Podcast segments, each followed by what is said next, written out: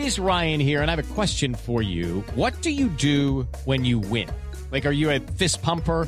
A woohooer, a hand clapper, a high fiver. I kind of like the high five, but if you want to hone in on those winning moves, check out Chumba Casino. At chumba casino dot com, choose from hundreds of social casino style games for your chance to redeem serious cash prizes. There are new game releases weekly, plus free daily bonuses. So don't wait. Start having the most fun ever at chumba casino dot com. No purchase necessary. V G W Group. Void where prohibited by law. See terms and conditions. eighteen plus. Uh. Yeah. What's up? Welcome in G C Live Monday episode of the show. Chris Clark, Wes Mitchell, breaking down South Carolina's forty-one to twenty loss at Tennessee. We're going to hit on anything and everything having to do with that game as South Carolina rolls into the bye week, sitting now at two and three, one and two in S E C play. First of all, I'm going to tell you about our friend Clint Hammond of Movement Mortgage, clint hammond dot com, eight oh three, seven seven one, six nine. three three. If you want more information, again, just head on over to clint hammond dot com. Good friend of the show, also a good friend of mine personally. Great dude, great Gamecock, huge supporter of South Carolina athletics, and of course the show right here for actually over two years now. So shout out to Clint uh, and Movement Mortgage, mortgages that mean more. His N M L S number is seven one five nine seven. You can also reach him on his cell phone, eight oh three, four two two, six seven nine seven. six seven nine seven, or you can just send him an email, clint dot hammond at movement dot com. Again, if you are in the market for a new home or maybe you want to look into refinancing, give Clint a shout. He'll talk to you about all of your options there. And also, right off the bat, Chris, let's go ahead and thank our friends over at Liberty Tax. Overcome your tax anxiety, eight oh three, four six two, five nine seven six, or five five seven six. Let me correct myself, eight oh three, four six two, five five seven six. If you are, everybody's got to do their taxes, so if you want to get a head start and get a feel for what might be ahead for you, go ahead and call our friends at Liberty Tax, and they can come up with a tax plan for you, just like they did for Chris Clark and his family. Yep, Larry and his team do an outstanding job, absolutely no tax anxiety in the Clark household, because we have met with Larry. We have talked with Larry via the phone. We have emailed with Larry. We have texted with Larry. That shows you the commitment to customer satisfaction that he has. He's super helpful. He's super knowledgeable. We feel great having him on our team, Wes. So hit up the team at Liberty Tax. Larry, eight oh three, four six two, five five seven six. We definitely appreciate both of those awesome sponsors, and we appreciate you for joining us. Uh, Gamecock fans, I know a little bit down, maybe a little bit hurt.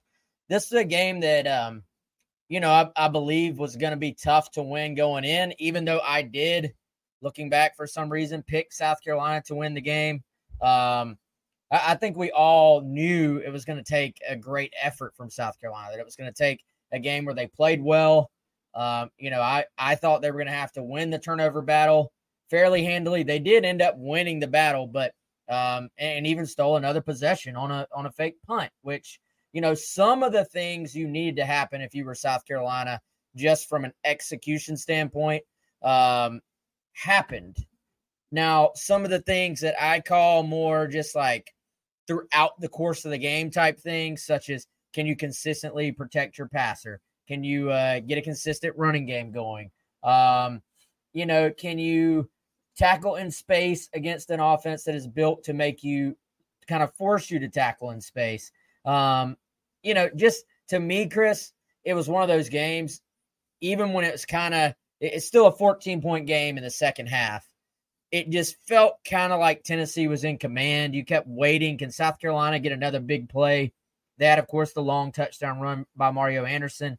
But other than that, I thought Tennessee, after giving up so many big plays to South Carolina last year, just did a really good job of limiting South Carolina's explosive plays, which is something their offense has been uh, really good at for most of this year. Yeah, and there's there's a ton to unpack from the game, Wes, but I, yeah, I keep going back to this one particular play, and that is uh, right before the half, you have South Carolina with what a A, th- a third and long. Was it third and twenty-two? Is that right? It was, th- it was a third and long, um, backed up in their own territory. Um, and you're you go to throw the football, right, and you give up the pick six, and that was an absolute backbreaker, I think, in this game, because at, at that point, Wes, you were down just one touchdown. Now, Shane Beamer has explained this afterwards and said that in that situation, they trusted Spencer Rattler. Uh, they did not want to uh, have to punt to Dee Williams. We saw, we, we knew he was dangerous. Pete Limbo talked about how dangerous he was last week. Uh, and we saw even in the game, you know, he had that long punt return, that explosive punt return that was called back due to a Tennessee penalty. Um, I understand not wanting to punt to him in that situation, but you you told me this earlier on the G C Takeover Hour one oh seven point five, you used the term risk reward. And right there you have, I, I went back and looked, Wes, because the throw to Omega Blake was probably not your primary option. You actually had trips um, to the left, and you had what appeared to be two deeper routes. And then you had the shorter route to uh, Omega Blake kind of over there on the sideline. And then you had uh, DeCarion Joyner was in the game. He ran like a maybe an option or choice route from the running back position. Tennessee kind of backed off in coverage, showed blitz, backed off in coverage. And Rattler goes, he, he gets a little bit of pressure from the left side, goes to throw that football, and it's a pick six. And then now that puts you down by fourteen, right? Um, going into the half with Tennessee getting the football back.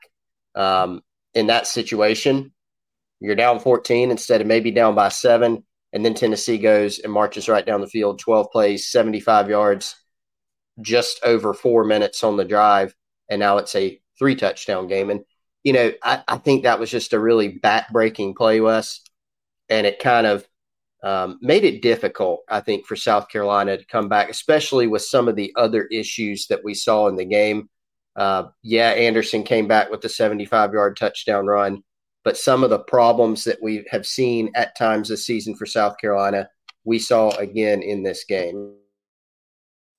Well, I, I would say that m- most of the problems we've seen, most of the just plaguing problems for most of this year were the reason South Carolina lost this game. And I, I think, you know, and I, I, I really actually should have led off with that to start the show, big picture. And that is that, you know, the inability to consistently protect Rattler in the pocket, particularly edge rush, tackle position. Not that it's been perfect across the board, but you go back, you know, I'm trying to get through a rewatch here. A lot of the pressure was outside pressure where your guys are just kind of getting beat by speed. And, um, you know, then I feel like that stacks when your quarterback's getting hit consistently under pressure. He starts to see things even when they aren't there. You know, looking back, the pressure was there quite a bit. Um, you know, there actually were some decent things in the running game, but still just not consistent enough to keep Tennessee from kind of pinning their ears back, especially as the game wore on. Um, it was good to see them finally get an explosive out of the run game where you just see a guy break off a run, perfectly blocked by Rashawn Lee and uh, Nick Garjulo on that play. And so that was good to see. There were a couple other little eight yards here, nine yards there in the running game that were good, just not not quite enough, not consistently enough. And then, you know, on the on the defense, just um, not quite able to get off the field enough. You still give up over two hundred fifty yards rushing. I thought they made Tennessee earn some of those. Some of them came on the, you know, a few chunk plays as well. But just not good enough. And I, I think, for one, too often we don't give the opponent credit, like a, a fan base just, you know, oh, why why can you protect the passer last week against Mississippi State, but you can't this week? A lot of that was James Pierce, who South Carolina recruited, getting nine pressures on the evening. Like, this dude's pinning his ears back. He was a four-star guy. He was a stud out of high school. And, um, you know, he – They they looked really – Tennessee, to me, looked really, really good up front at getting after you, especially when they knew what you needed to do. So your scenarios, you're down or end of half, third and long, or backed up in the shadow of your own goalpost. And then, on the other hand, third and short, fourth and short, your kind of must-run situations. I thought Tennessee did a really good job of just selling out, winning their one-on-one battles in those situations too. So this is a team that when the they're in a situation where the opponent kind of knows what they have to do, um, that little extra that that gives your opponent kind of just overwhelms South Carolina at this point, which is why you have to throw the ball on fourth and one. They try that. They throw the ball to Legette. It looks like it's there, but the throw is just a little bit off. If he can lead him upfield a little bit more, it's a first down. But that's where just kind of all the things you have to do because of going back to the initial issues, all the other things that it creates is why you're in that position to where you're not just saying, look, run it up the middle, first down, let's move the chains. Well, and that's why it, when South Carolina this season is playing teams that uh, are pretty close to them or are favored to win, which is West this year. I mean, just about every game, right? Um, they've got to be better, you know, in those situations. And so, I, look, I, I think it's easy now that the game is over to go back and kind of relitigate, um, you know, should, should South Carolina have managed the game this particular way? It, now that it's over, it's easy to do that. And you brought up this point earlier on the radio show. You know, Shane Beamer told uh, the network before the game down on the field, hey, we're, field goals aren't going to win this game. And I think he's right on that. You know, um, I think South Carolina probably needed to be aggressive in some situations. No, now that we know how the game played out, it's easy to go back and say, hey, um, after that fake punt, unfortunately, your drive stalls out, right? Um, you had you ran Juju McDowell on third and one and lost lost a yard, basically, you know, or, or got stuffed. And so now you're at the Tennessee third and one. Should you have kicked the field goal there, you know, to make it, what would it have been, fourteen to thirteen? Should you have done that? Well, you could say, yeah, I mean, you should have done that, made it a little bit closer. You know, sh- you had a situation where you sneak Spencer Rattler. I don't think you can, you know, you should be able to get six inches, as Shane Beamer called it. You look at the situation backed up against your goal line. Should you have thrown the football there? Probably not. So I think there are a few game management things that you can look at. You can look at the play calling and things like that. But ultimately, South Carolina is not at a point as a program, as a team this year, where they can they can make mistakes like this and be able to overcome them. You can do those against teams that are not as good as you, right? You can make some mistakes against, you know, really the only team this year, Furman, Wes. I mean, you could overcome some mistakes and not playing great.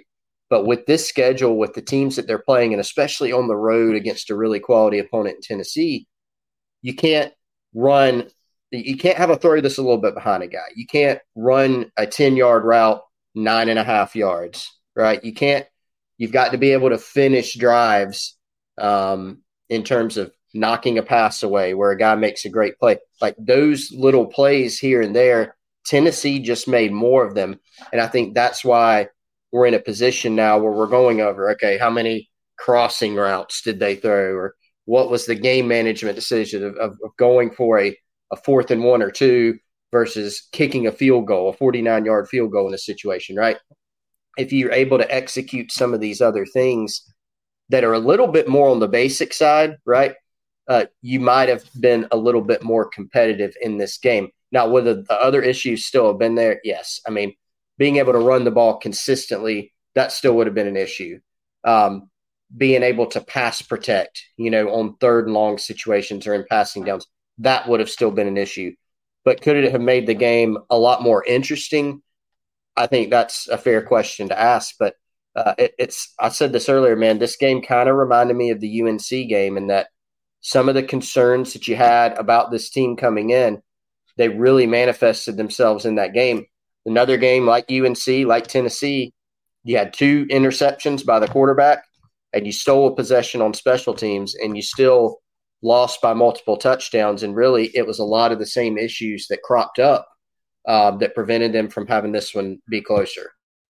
Yeah, and I, honestly, I mean, for one, I I thought Tennessee was the better team after watching the game. Like, frankly, I just I, I thought they were the better team. I thought they deserved to win the game. Um The the three big plays slash sequences that we're talking about, you know, the pick six, the um, the missed on third and then fourth down twice, you know, th- they happened, like they were key plays in the game. But I, I just I thought even those plays happened just because Tennessee, frankly, was was a little bit better than South yeah. Carolina. And, um, you know, I dude, even even knowing the outcome out of the three plays, the three sequences we're talking about, even knowing the outcome, I'd go for it on those fourth downs every single time.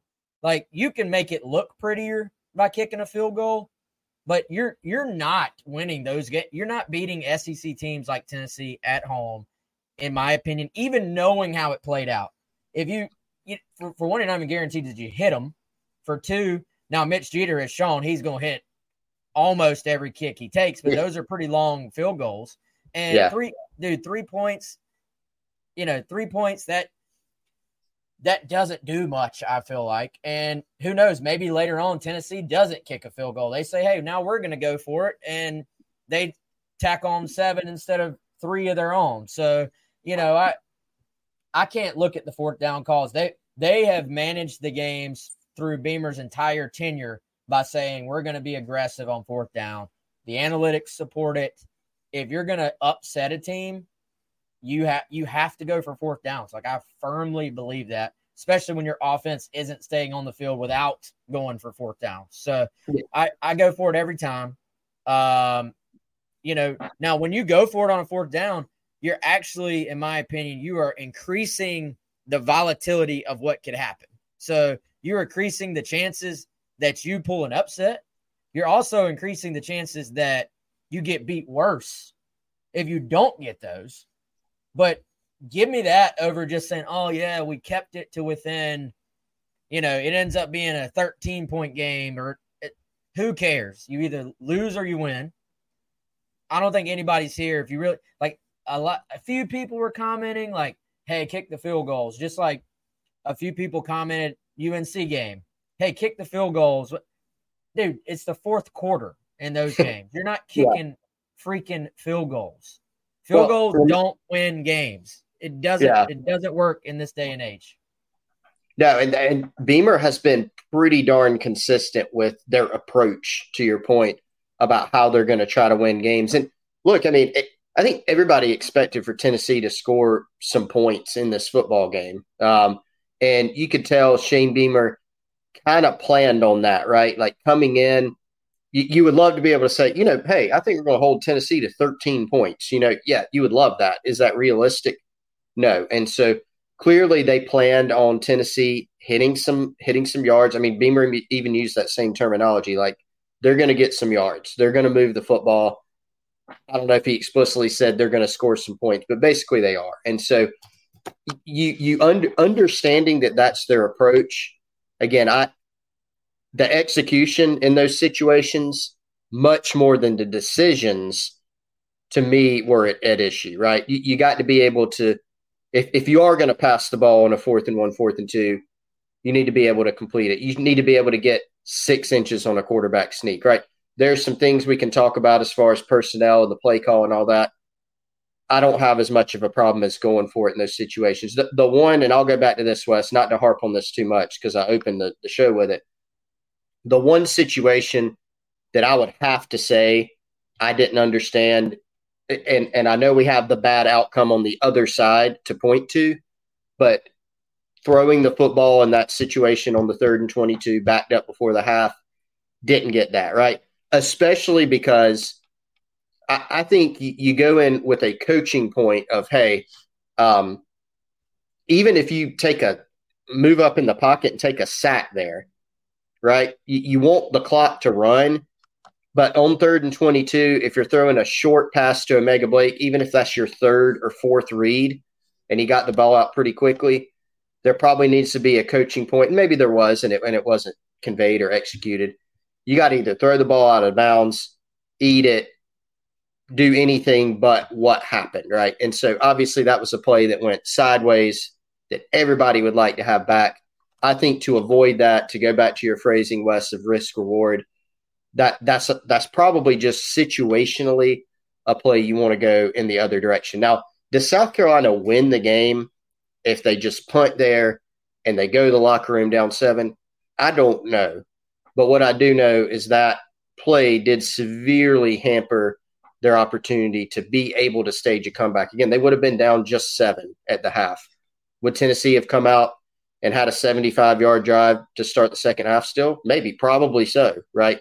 Uh, but then you're still in a better situation than you ended up being in. Uh, assuming that Tennessee does not score before the end of the half as well. Right. If you punt it away, so. uh, assuming you just punt it and everybody goes into the half. Now, they may have, but maybe they don't. Maybe it's a field goal, right? It's revisionist history. I think I think the point is, out of all these different situations we're talking about, that's the situation that I think people, if you're if you have a gripe with that one, that one is probably the most fair to me. I think a lot of the other stuff was more of execution problems and um, and problems that this team has had that have persisted that really, really showed up in this game.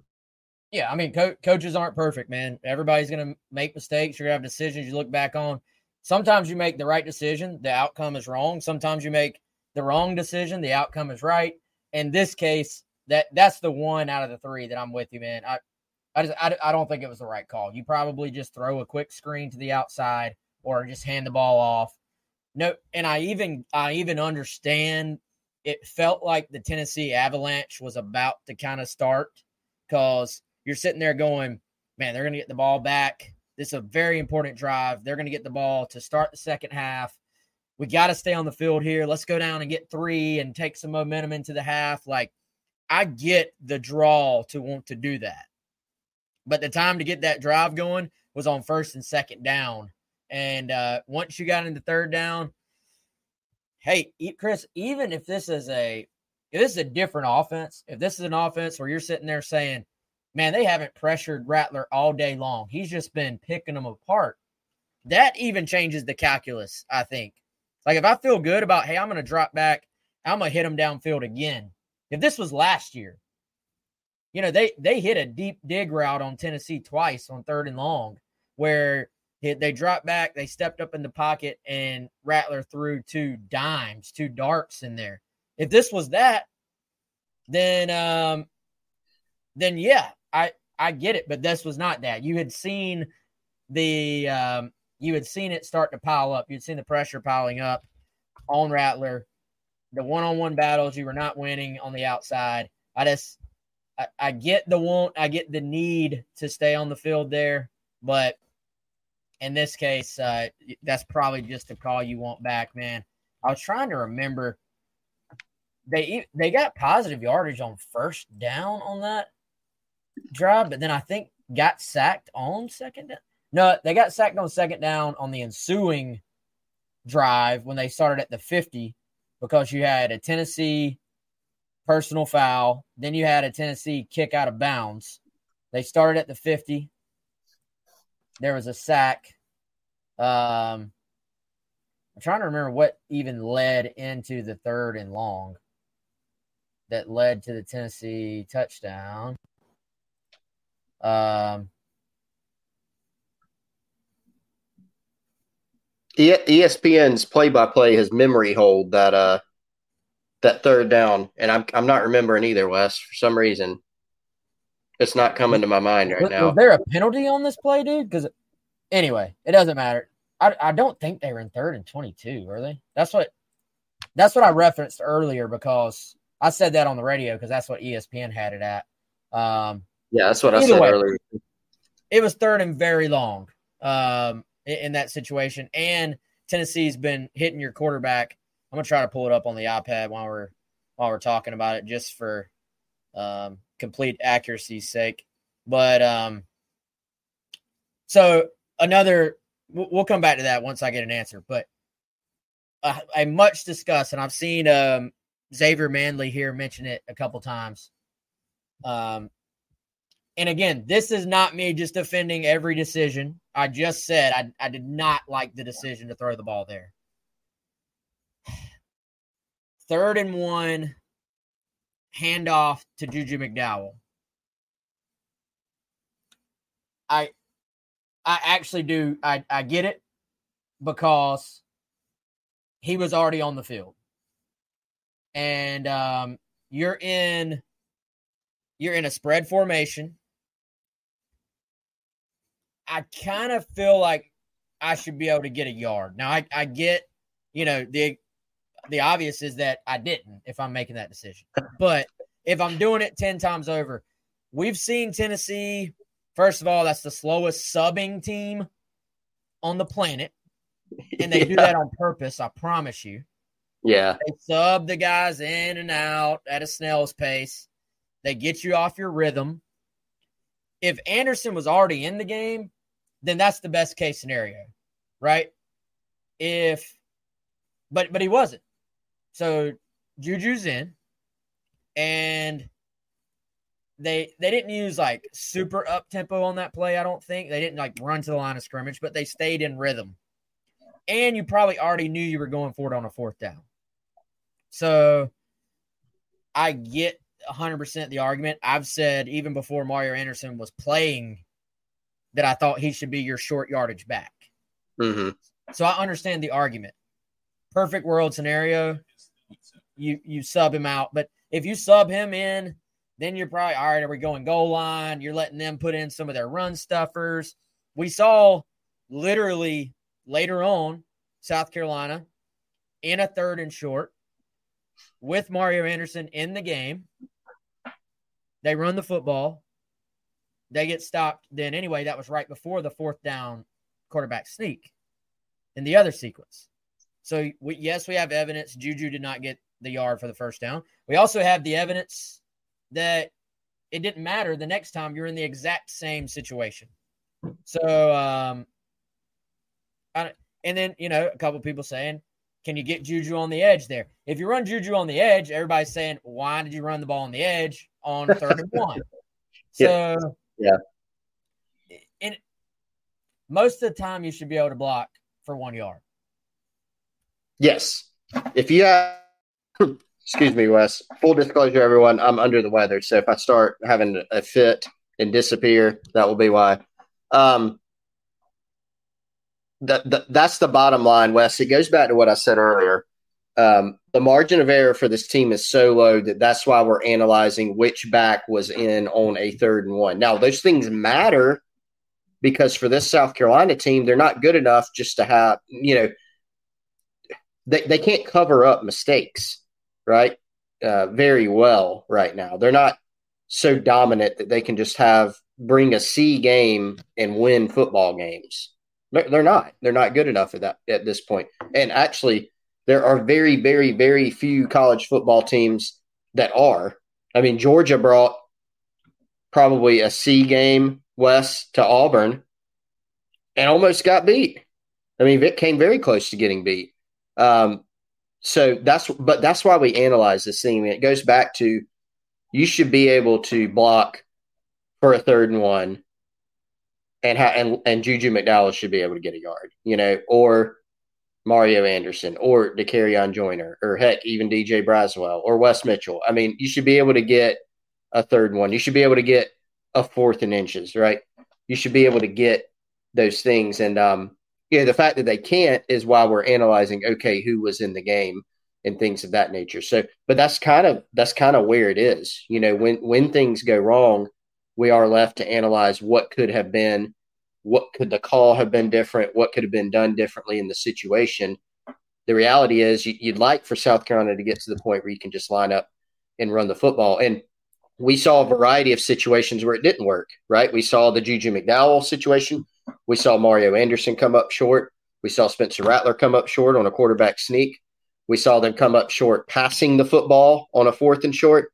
We saw basically not every scenario you can think of, but we saw multiple ones, and they failed all those tests, right? And that's why they were – not all of them. They failed almost all those tests, and that's why when you go back and look at the numbers, they were so poor on third and fourth down, and that was a huge um, – that was a huge factor in the game. And one of their third one of their third and longs, they go and, and they pass the football, and they give up a pick six. I uh, and I, I just rewatched the uh, the sequence we're talking about, the Juju one, and yeah, so they they completed a pass to Tyshawn Russell just short of the sticks. Um, is that is that what Beamer was talking about? somebody running the ball or running a route short of the sticks when you need them to get depth?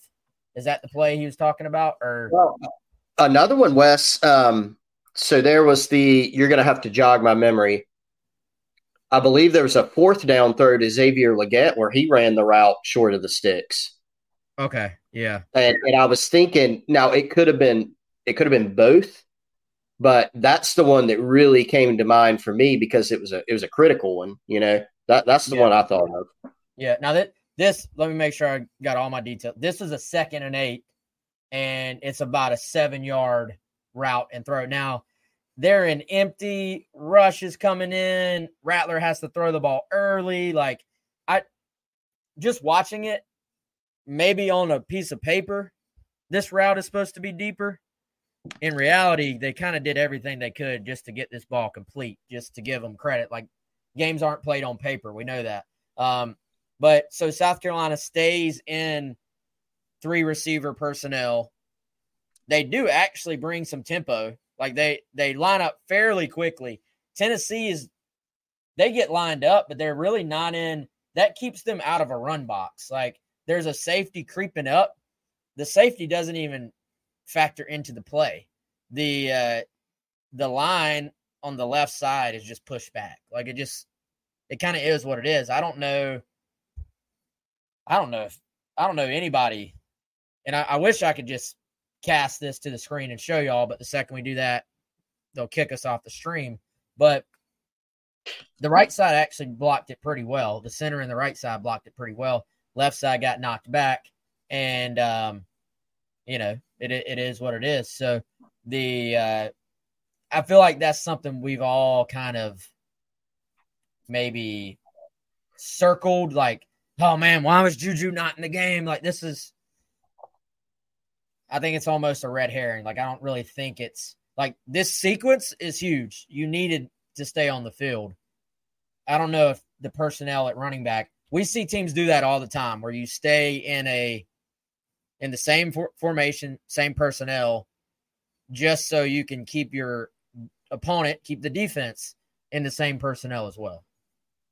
Yeah, and then but then that goes to okay, we'll call a different play, or you know, I I think all of it goes back though, Wes, to that like the fact that they couldn't get that with Juju, or get the fourth and short, or th- like it's all a symptom of the fact they can't consistently get third and shorts, like running the football. Right? We saw them pass the ball on fourth and short. That's because they don't think they can get, they don't think they can line up and run the foot, run the football. And they're right, because there's plenty of evidence, if the coaching staff believes that, there's plenty of evidence that they have not been able to. So that's the bigger underlying issue. Xavier Manley West, by the way, he did his film study. So I do remember Shane Beamer having a little chat with Omega Blake, and I thought to myself, it, it, it looks like he's telling him, hey, you ran that route too short. I, I think it's that and others. I think there were probably multiple instances of that in the game. I mean, the one with uh, Xavier Legette on, I believe it was a fourth down. To me, now, maybe it was called that way. If so, that's another issue. But the route was definitely short of the sticks on that one. Is that a, are you talking about a downfield route or the uh, the fourth and one where he's just in the flat? Yeah, the one in the flat. Yeah.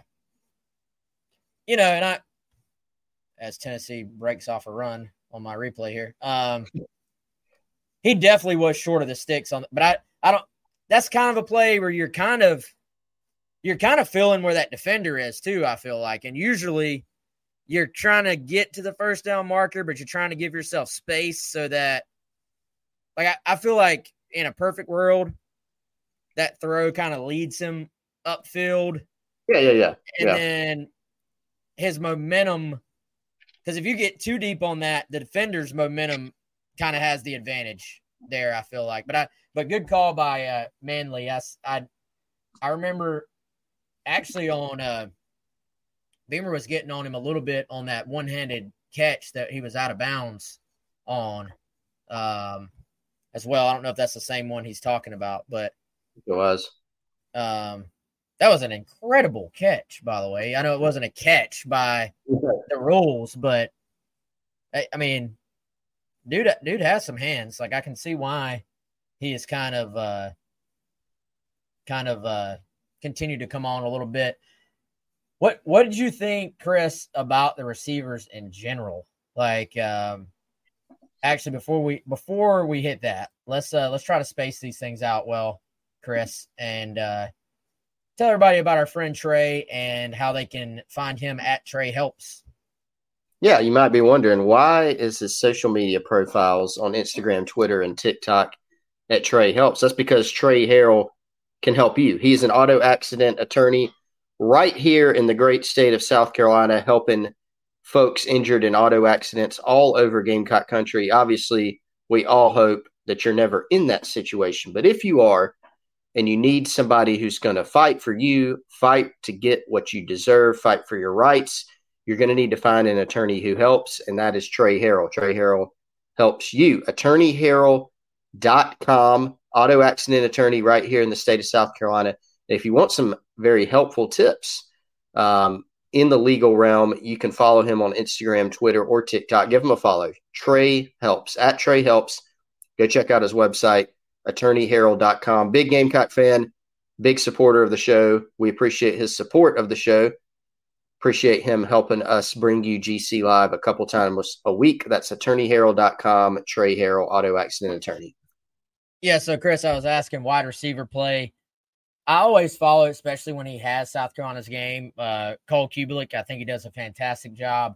Um, you know, he tweets out sort of his thought. He watches every single game um, on Sunday somehow, and then tweets out some thoughts. And he mentioned, you know, at times there there were receivers that were open that, that were just missed. And, um, you know, I personally didn't – I don't think that's kind of like what you think of traditionally. Like, hey, that guy was open, then I see my quarterback standing there, throws the ball, and he just misses. Didn't really see much of that, but maybe there were some guys open down the field at times and the ball didn't get out. Maybe he doesn't see them. Maybe he's getting hit. Maybe the pressure forces him out of the pocket. But for the most part, man, especially compared to last year where Carolina's winning one-on-one receiver battles down the field over and over again, it it just felt like Tennessee's coverage was, was a lot tighter. You know, we heard Spencer Rattler say some of those sacks were coverage sacks. Is that him a little bit maybe taking up for his offensive line to an extent? Uh, like, I, I don't know the mix of what was a coverage sack, what was an O-line sack. Sometimes um, – their pass rush was there pretty quickly, to be frank. Um, but I also believe him and take him at his word that there, you know, it certainly seemed like there were times where he dropped back, was looking downfield. He hasn't really been shy this year about firing the football out. So I kind of feel like if we're there and open, that just was not the case on Saturday. I, I thought Tennessee covered South Carolina's receivers probably as well as anybody they faced this year.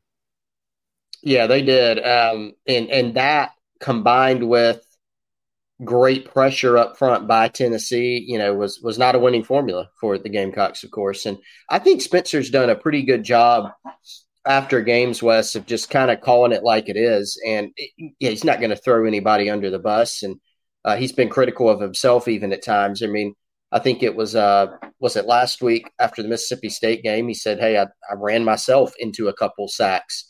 A couple of those are on me, and he kind of praised the O-line. So I know Cole Cubelic, who you referenced a minute ago, Wes, he noted on Twitter that there were some opportunities with some open wide receivers. But, Wes, for the ones I saw, you know, a lot of times you did not have time, you know, down, down the field for downfield opportunities.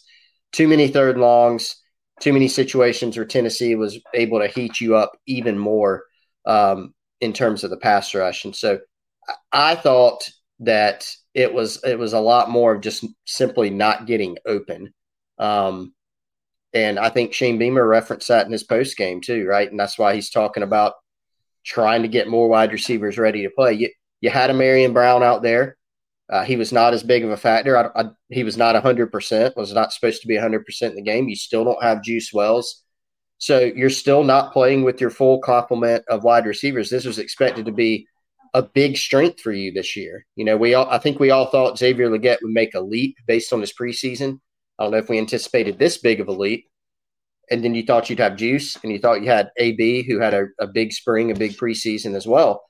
Um, and those things have not gone according to plan. So what that means is you got to get some other guys ready. And, Wes, it's hard to do that given the issues that you've also had up front. I think those things are kind of really in conflict with each other. It'd be easier to be able to bring along some younger guys if you had, had A, a run game, and B, better protection up front. And so all those things need to work in concert. It's not as simple as just saying, put some other guys out there and boom, things will be fixed. Now, it is necessary for them to get better in these areas. They do need to be able to run the ball better. Uh, they do need to be able to protect better. They do have to bring along some receivers, but how, how they do that, I think, is a big challenge. And there are other challenges ahead, Wes. I mean, I was just reading another stat from Cole. I think it was from Cole. Texas A and M, one of the few F B S teams since two thousand eight that's had fifteen tackles for loss in back-to-back games. Um, they did that against Arkansas and Auburn. And so, of course, the Aggies on South Carolina's schedule. South Carolina struggled a lot with negative plays. So you can see these things continuing to be an issue if they don't find some solutions. And uh, getting healthy, man, is is one part of it, right? But it's it's only one part of it. Yeah, a huge part of it, but some, you know, Some some of these things they're just going to have to kind of fight their way out of. Like, you can keep bringing guys along, but, um, you know, offensive line issues are it, – it's going to take development. I, I do I do think – I think a guy like Tree, he's a true freshman, man. Like, he – yeah, he has held his own, and um, that was certainly – I'm sure he would say a forgettable game on, on Saturday, but – he's going to be fine. I think that was his kind of welcome to the S E C moment, even though he held up very well against Georgia, very well against Mississippi State. Anytime, you know, I think it goes back to everybody wants to play true freshmen, but sometimes true freshmen is going to have a game like that. And, you know, I, I think he'll only get better because of it, but those are the growing pains you're going to face when you're in a situation where, you know, instead of being able to just bring him along and say, hey, bring you bring you along in practice, get you a drive or two in a game, you're saying, hey, man, go play, and we really don't have options to even give you a series off to kind of catch your breath, you know? Um, and, and I'm talking more not physically. I just mean, like, from a mental standpoint, like, hey, everything's okay. Let's just take a series off, then we'll get you back in there. That's where the lack of depth, uh, I think, has really hurt this team as well. You just don't have a ton of options to rotate in there on the offensive line. All right, we've talked a ton about the offense. Let's talk a little defense, Chris. And, um, you know, I, I thought some good things, obviously some not so good things. Tennessee had a very balanced attack, uh, you know, around two hundred fifty yards rushing and passing. I think it was two hundred sixty-eight yards rushing. Um, they had the long run early for a touchdown. They busted off a couple of others. There were some others where I thought South Carolina played it pretty well up front, but Tennessee just does such a good job of spacing where they spread you out. Then they got quick guys at, at a running back. I thought they bounced some outside on South Carolina when they really had everything kind of pinned up in the middle. And um, some, some of it was give Tennessee credit, in my opinion, but some of it was just kind of um, – you know, a guy gets bounced out of a spot. You don't set the edge, stuff like that. Uh, and against a team like this, um, it, it can be a tough scheme to account for, I think. Yeah, I, I had the same thought, you know, going through the game. There were several instances where you're going, man, they, they've got them pinned in, and here's a, a six- or seven-yard gain for Tennessee, yeah. Right? It was, I'm sure, very frustrating for Shane Beamer and the coaching staff and, and the players on defense to watch. But, um, you know, th- this scheme we knew – is very difficult. And while they lost some key guys, they still got really good players. The running backs, we talked about it, three deep, really going into the game. We saw all those guys uh, do some really good things. Um, we saw them at times use the short passing game as kind of an extension of the run game. And one thing that Shane Beamer pointed out, Wes, is Tennessee had too much success in his mind being able to throw that quick slant, right? South Carolina was pretty aggressive defensively. That that was one of our questions. Would they, you know, sit back a little bit and just kind of play ball and let Tennessee throw it out there. No, they they were pretty aggressive, uh, and they got hit on a couple downfield balls, but mostly it was running the football, um, Tennessee getting some perimeter throws, getting some quick slants out there, and just being able to kind of consistently move the ball. Joe Milton didn't throw the ball down the field a lot. Squir- Squirrel White had the one great catch, and then a couple other downfield balls were picked off by D Q. Smith and, and Jalen Kilgore, which was a positive for the defense. But, yeah, I thought it was too many. You know, th- there were times where they – it was just inconsistent, I guess is the best word. There were times when they stopped the run well, times when they didn't. And, and certainly when you look at the stat line, Wes, for the running game, uh, it was it was kind of ugly in that regard. Yeah, it was, man. And I, it, it sounds crazy. I do actually – I feel like this year we have seen improvements as far as the run D.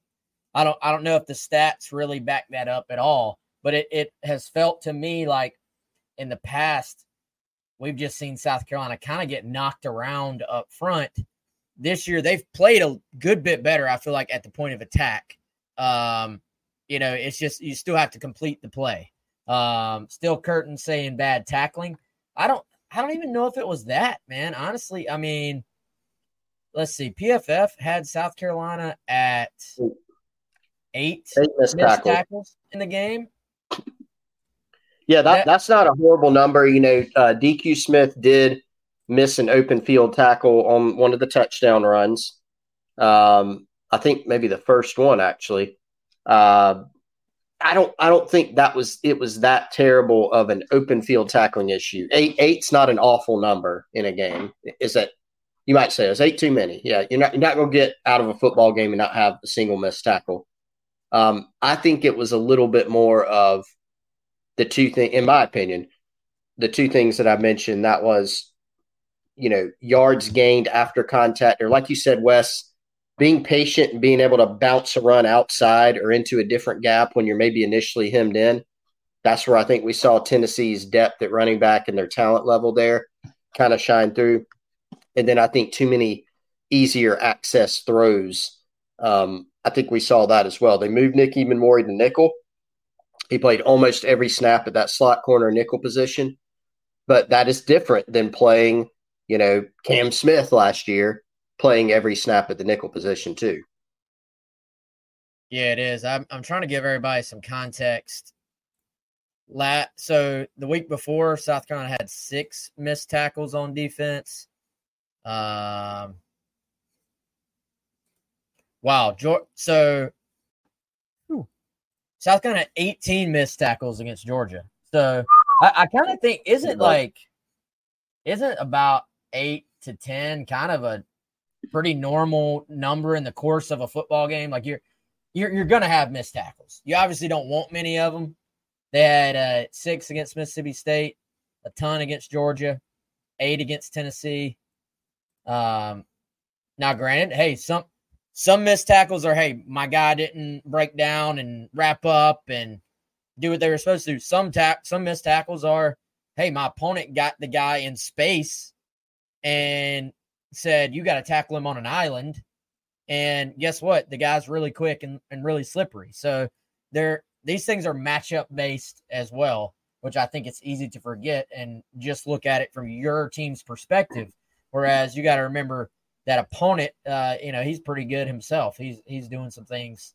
He's playing at the yeah. S E C level too. So, and Wes, know, yeah, go I, ahead. Mentioned, I mentioned the, you know, aside from and five missed tackles forced by Tennessee's running backs, but I mentioned the yards after contact, you know, stat they had per P F F, that one hundred thirty-three yards after contact, um, and that was a, a combination of. Uh, That that was on all their rushes. Squirrel White, I think, had a rush in the game as well. But their running backs basically had one hundred thirty yards after contact. So I think that was even bigger than a missed tackle, you know, in the box. I know on the on the D Q. Smith play I referenced, that was a pretty big um, miss because there were a lot of yards after contact after that one. But um, the yards after contact, I think, even bigger than just the, the missed tackle metrics, right? If you miss six or eight tackles and you're limiting the yards after contact, that can be an okay number, actually. But that one hundred thirty-three yards after contact, that's that's not as good of a number. Dylan, Tennessee fan, uh, coming in peace, it sounds like. So we'll uh, we'll throw his comment up here. He says it helps a lot to have three running backs that can dominate at any time. He says we, again, we being Tennessee in this case, we subbed our running backs as soon as they got gassed and kept pounding the rock. Yeah, I mean, I think that's a that's a valid point, Dylan. Three three backs that can all um, they just all have a great skill set. I feel like like they can run through tackles, they run to daylight, good vision, good speed. They keep them very very fresh. Um, very, I, I felt like. I don't know. It felt to me like Tennessee was kind of finding themselves on, on offense in this game. They kind of, I believe, found out what they're probably going to be for the rest of the year. I, I mean, I was impressed with their offense, honestly. Uh, somebody else weighing in saying it's silly not to take the points. It could have been twenty-six to thirty-four. Baylor came back from twenty-eight down by initially kicking a field goal. All right, well, if the one in – three hundred thousand times that somebody's come back from down twenty-eight late in the game is your example, then I don't know if that's going to make your point or not. But I just, I, I don't, guys, I don't believe in the game of, well, if this is the score and I didn't kick a field goal, I can just tack on six points and it would have been six points closer like that. You have no idea what decision. It's the butterfly effect. What next decision would have been made differently? And the next decision, the next decision. Typically, all the analytics say just kicking field goals, especially when you're a ten-plus point underdog, is not going to put you in a position to win games. Am I the the real what if is what if you could have executed well enough to convert the fourth downs and stay on the field and then see what happens. Then you got a yeah. whole other scenario of of uh, butterfly effects of how would it have played out. But ultimately, ten, ultimately Tennessee just played better. Like they they won the game. Like I, I think we got to give them credit. But um, I I don't I don't think you you don't win this game kicking field goals. You just don't. It seemed like there was a huge appetite, from what I recall, after Will Muschamp's departure at South Carolina for A, a more aggressive approach. Like that's what I remember. I, I think I'm remembering that correctly. And so again, it's it's probably not not as much of a talking point if they if they if they convert most of those or or at least more of those situations, especially the fourth downs and the, the short the third and shorts. Then maybe the game goes differently, and maybe people are applauding it, saying, "Hey, you got to be aggressive on the road to go win a football game." You know, kudos. You can't kick field goals. So I, I think the outcome of the game can sometimes color, you know, the way we think about it. Yeah, the uh, dude, they went for multiple fourth downs last year, converted them. They they went for one right off the bat on the first drive of the game that set them up to go score a touchdown. And, I mean, do, do they have the historic night they did if they chicken out at that point, kick a field goal, go up three nothing, and then Tennessee bites right back and scores and goes up seven to three in Columbia? Like you, I don't think you can what if the game away and say, man, those those two possible field goals could have changed the entire outcome. I, I don't, I don't really believe that's the way football uh, works personally. Um, all right, let's start to close this thing out, Chris. Um, We've been rocking the bird dog so much that uh, our wives have requested that we buy new clothes from Bird Dogs. Yes. But uh, trade traded in for some new colors. I know uh, I've been all about the polo shirt. That thing is soft, comfy. And uh, I know you've been all about rocking the Bird Dogs shorts as well. Yes. I uh, told you I, I took a picture of the Bird Dog shirt and said I was going to send it to your lovely wife just as a as a troll, uh, because she is he, she has come to to think that we are wearing them too much. And uh, didn't we didn't we have them on at the same time the other day, Wes? We did. We walked in a room and we both had on the Bird Dog shirt. That's how much we love it. The shorts, man, absolutely outstanding. I have been absolutely wearing them out. I think we're going to need Bird Dogs to maybe send us some more. Uh, but they're very durable is what I've noticed. A lot of times you wear shorts a ton, they're going to wear out. These things are awesome. They've got the liner on the inside. but on the outside, they look nice enough to where you can go to something, you know, little party, little formal. Uh, you look nice in them, and then they feel absolutely fantastic. And I think if you uh, – Wes, is our promo code still live on bird dogs dot com? Well, I haven't been told it's not, so we're just going to – we're going to say that it is. Uh, free Bird Dogs Hydro Flask style water bottle. There you go. With the promo code Gamecocks, or just go to bird dogs dot com slash Gamecocks. Check it out. Promise you. It'll be good. All right, Chris. Um, I can tell you're fading. We've hit on about every angle of this thing.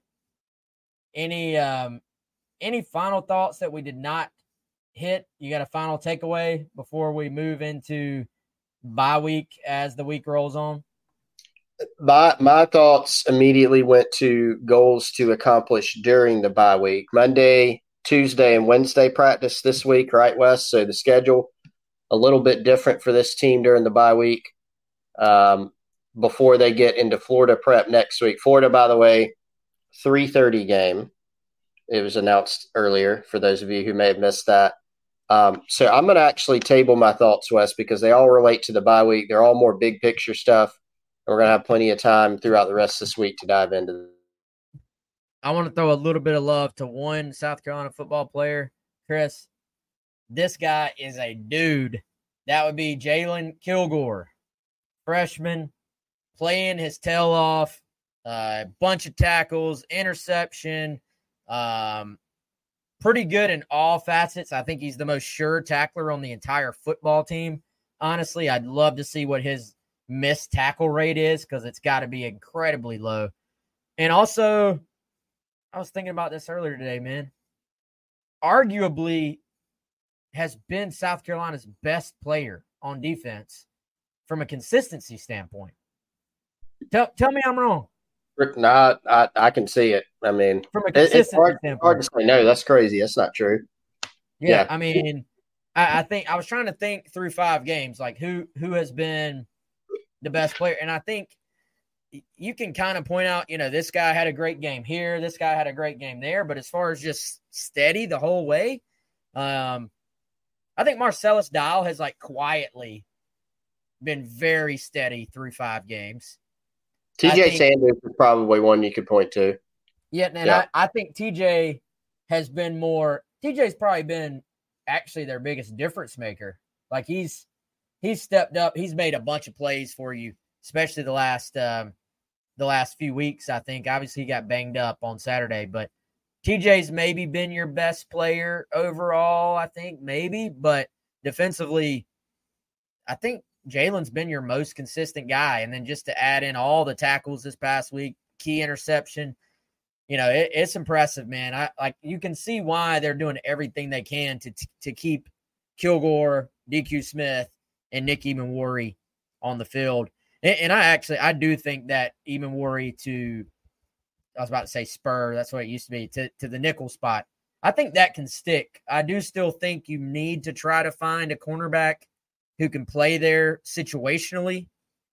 Maybe that's a bye week goal. I don't know. I don't know if you can do that in a, in a bye week, but uh, just to give you a couple more options. But I, I do think, I think Emmanwori can hold down that spot for you, and it's a very intriguing potential answer to that question there. Um, Steel Curtain saying Kilgore is a dog. Grateful to have him and Mario. Yeah, Mario Anderson, man, he's come on strong. He probably deserves a shout out as well. We are working on, hopefully we're going to have Mario Anderson Garnet Trust our exclusive later this week. So be on the lookout for that on the Gamecock Central YouTube and on one oh seven point five The Game. All right, y'all, that's it for now. He is Chris. I am Wes. Appreciate y'all joining us here for the review of South Carolina's loss to Tennessee. Hopefully this has been cathartic of you to, or for you to talk about it and share your feelings a little bit. Um, but until next time, here's Chris. I'm Wes. We'll see you soon. Lucky Land Casino asking people, what's the weirdest place you've gotten lucky? Lucky? In line at the deli, I guess? Aha, in my dentist's office. More than once, actually. Do I have to say? Yes, you do. In the car before my kids' P T A meeting. Really? Yes. Excuse me, what's the weirdest place you've gotten lucky? I never win and tell. Well, there you have it. You can get lucky anywhere, playing at Lucky Land Slots dot com. Play for free right now. Are you feeling lucky? No purchase necessary. Void where prohibited by law. eighteen plus. Terms and conditions apply. See website for details.